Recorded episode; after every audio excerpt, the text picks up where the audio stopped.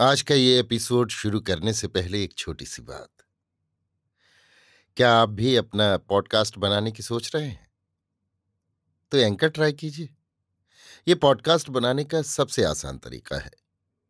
Number एक, ये free है। नंबर दो, इसमें कई सारे ऐसे टूल्स हैं जो आपको अपने फ़ोन और कंप्यूटर पर रिकॉर्ड और एडिट करने की फैसिलिटी देते हैं। नंबर तीन आप अपने पॉडकास्ट को डिस्ट्रीब्यूट भी कर सकते हैं, जिससे इसे स्पॉटिफाई और दूसरे प्लेटफॉर्म पर सुना जा सके। तो डाउनलोड कीजिए फ्री एंकर ऐप या विज़िट कीजिए एंकर डॉट एफ़ पर अपना पॉडकास्ट स्टार्ट करने के लिए। ये तो थी एक छोटी सी जानकारी, और अब शुरू करते हैं एपिसोड का सिलसिला। तो आज के एपिसोड में लीजिए सुनिए। रविन्द्रनाथ टैगोर के लिखे उपन्यास, गोरा के चौंतीसवें भाग को मेरी, यानी समीर गोस्वामी की आवाज़ में। दूसरे दिन बरदा सुंदरी और उसके दल के सभी लोग कलकत्ते आ पहुँचे। हारान बाबू ललिता के संबंध में अपने क्रोध को न रोक सके, इसलिए सीधे अपने घर न जा, इन लोगों के साथ एकाएक परेश बाबू के पास आए। बरदा सुंदरी मारे क्रोध और ग्लानी के ललिता की ओर न देख और न उसके साथ कोई बात करके सीधी अपने कमरे में चली गई। लावण्य और लीला भी ललिता के ऊपर बहुत रुष्ट थी। ललिता और विनय के चले आने से उनका अभिनय अंगहीन हो पड़ा था। बीच बीच में उन दोनों का पार्ट खाली हो जाने से वे सब बड़ी लज्जित हो गईं। सुचरिता, हारान बाबू की क्रोध भरी उत्कृष्ट उत्तेजना में बरदा सुंदरी के आँसू भरे कटु वाक्यों में तथा लावण्य और लीला के लज्जा भरे निरुत्साह में कुछ भी योग न देकर एकदम चुप हो रही थी। अपने निर्दिष्ट काम को वो मशीन की तरह करती गई।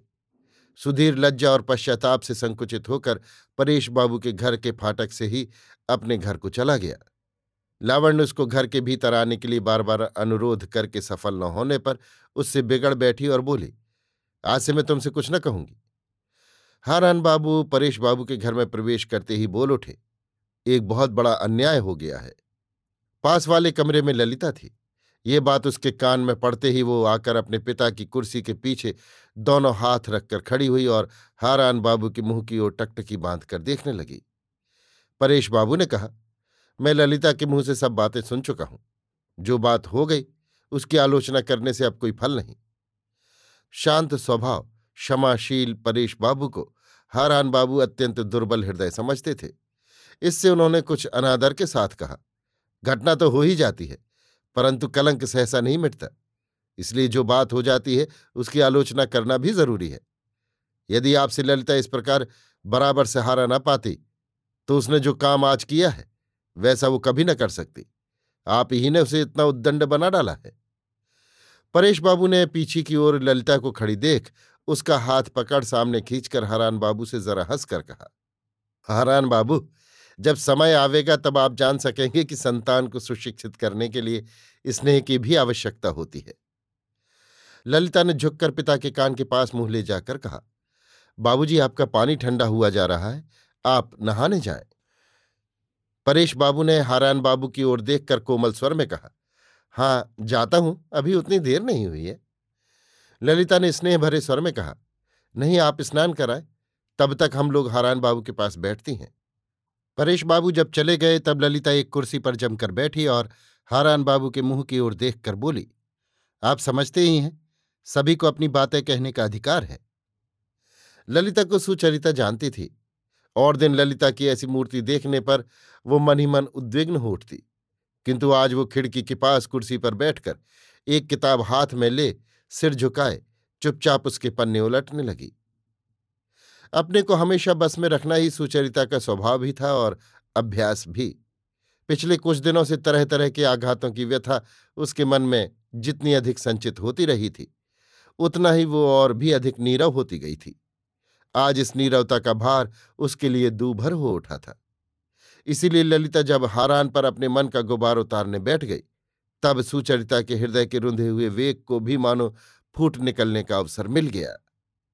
ललिता ने कहा हमारे लिए पिताजी को क्या करना उचित है? ये आपकी समझ में पिताजी की अपेक्षा आप ही अच्छा जानते हैं। ऐसा आपको समझना चाहिए, क्योंकि आप समस्त ब्रह्म समाज के आचार्य हैं ना।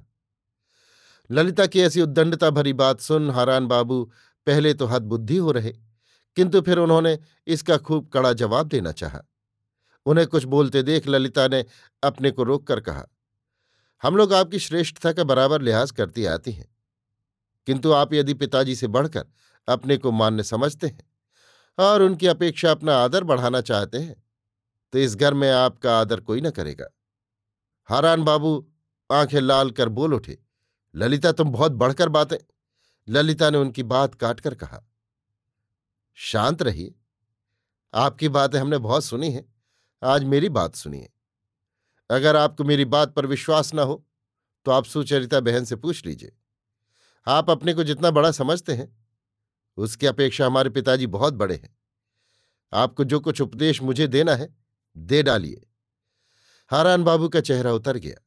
उन्होंने कुर्सी से उठकर कहा, सुचरिता? सुचरिता ने किताब के पन्ने की ओर से नज़र उठाकर उनकी ओर देखा। हारान बाबू ने कहा, देखो, ललिता, तुम मेरे साथ अभद्रता का व्यवहार कर रही हो। क्या तुम्हें मेरा अपमान करना उचित है? सुचरिता ने गंभीर स्वर में कहा वो आपका अपमान करना नहीं चाहती। उसके कहने का मतलब ये है कि आप पिताजी को सम्मान की दृष्टि से देखा करें। उनसे बढ़कर सम्मान के योग्य और कोई है, ये हम लोग नहीं जानती। हारान बाबू की चेष्टा से जान पड़ा कि वो अपनी कुर्सी छोड़कर चले जाएँगे। किंतु वो दो एक बार उठने का लक्षण दिखाकर भी न उठे। मुँह लटकाकर बैठे रहे। इस घर में उनकी प्रतिष्ठा धीरे धीरे नष्ट हो रही थी। इस बात को वो जितना सोचते थे, उतना ही वो यहाँ अपने आसन को दृढ़ जमाकर बैठने के लिए विशेष चेष्टा करते थे। वे इस बात को सोचकर अपनी अप्रतिष्ठा को भूल जाते थे कि पुरानी वस्तु को जितना ही ज़ोर लगाकर दबा रखना चाहते हैं, वो उतनी ही खंड खंड होकर टूटती है। हारान बाबू मुँह लटकाए बैठे हैं। ये देख ललिता वहाँ से उठ, सुचरिता के पास जा बैठी और उसके साथ मीठे स्वर में इस प्रकार बातें करने लगी, मानो हारान बाबू के साथ कुछ छेड़छाड़ ही नहीं हुई है। इसी समय सतीश ने घर के भीतर प्रवेश कर सुचरिता का हाथ खींचकर कहा, बड़ी बहन, इधर आओ। सुचरिता ने कहा, कहाँ जाना है? सतीश, चलो तुमको एक चीज़ दिखाऊँगा। ललिता, बहन, तुमने कह तो नहीं दिया? ललिता ने कहा, नहीं। मौसी के आने की बात ललिता सुचरिता से न कहे, ऐसा ही ललिता का निश्चय सतीश के साथ हुआ था। इसी से ललिता ने अपनी प्रतिज्ञा का स्मरण कर सुचरिता से कुछ नहीं कहा। सुचरिता अतिथि को छोड़कर नहीं जा सकती थी। बोली, बख्तियार, अभी थोड़ी देर में चलूँगी। बाबा जरा नहा कर आ जाए। सतीश उतावला हो उठा।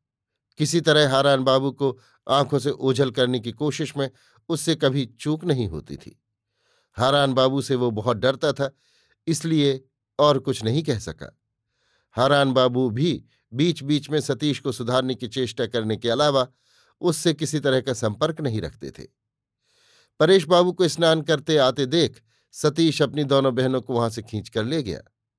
हरान बाबू ने परेश बाबू से कहा, सुचरिता के संबंध में जो प्रस्ताव पक्का हो गया है, उसमें अब विलंब करना ठीक नहीं। मैं चाहता हूँ कि अगले रविवार को यह काम हो जाए। परेश, मुझे कोई उज्र नहीं। ये सुचरिता की इच्छा पर निर्भर है। हारान उसकी इच्छा तो पहले ही ज्ञात हो चुकी है। परेश बाबू ने कहा अच्छा तो आपकी ही बात रही? अभी आप सुन रहे थे रविन्द्रनाथ टैगोर के लिखे उपन्यास, गोरा के चौंतीसवें भाग को मेरी यानी समीर गोस्वामी की आवाज़ में।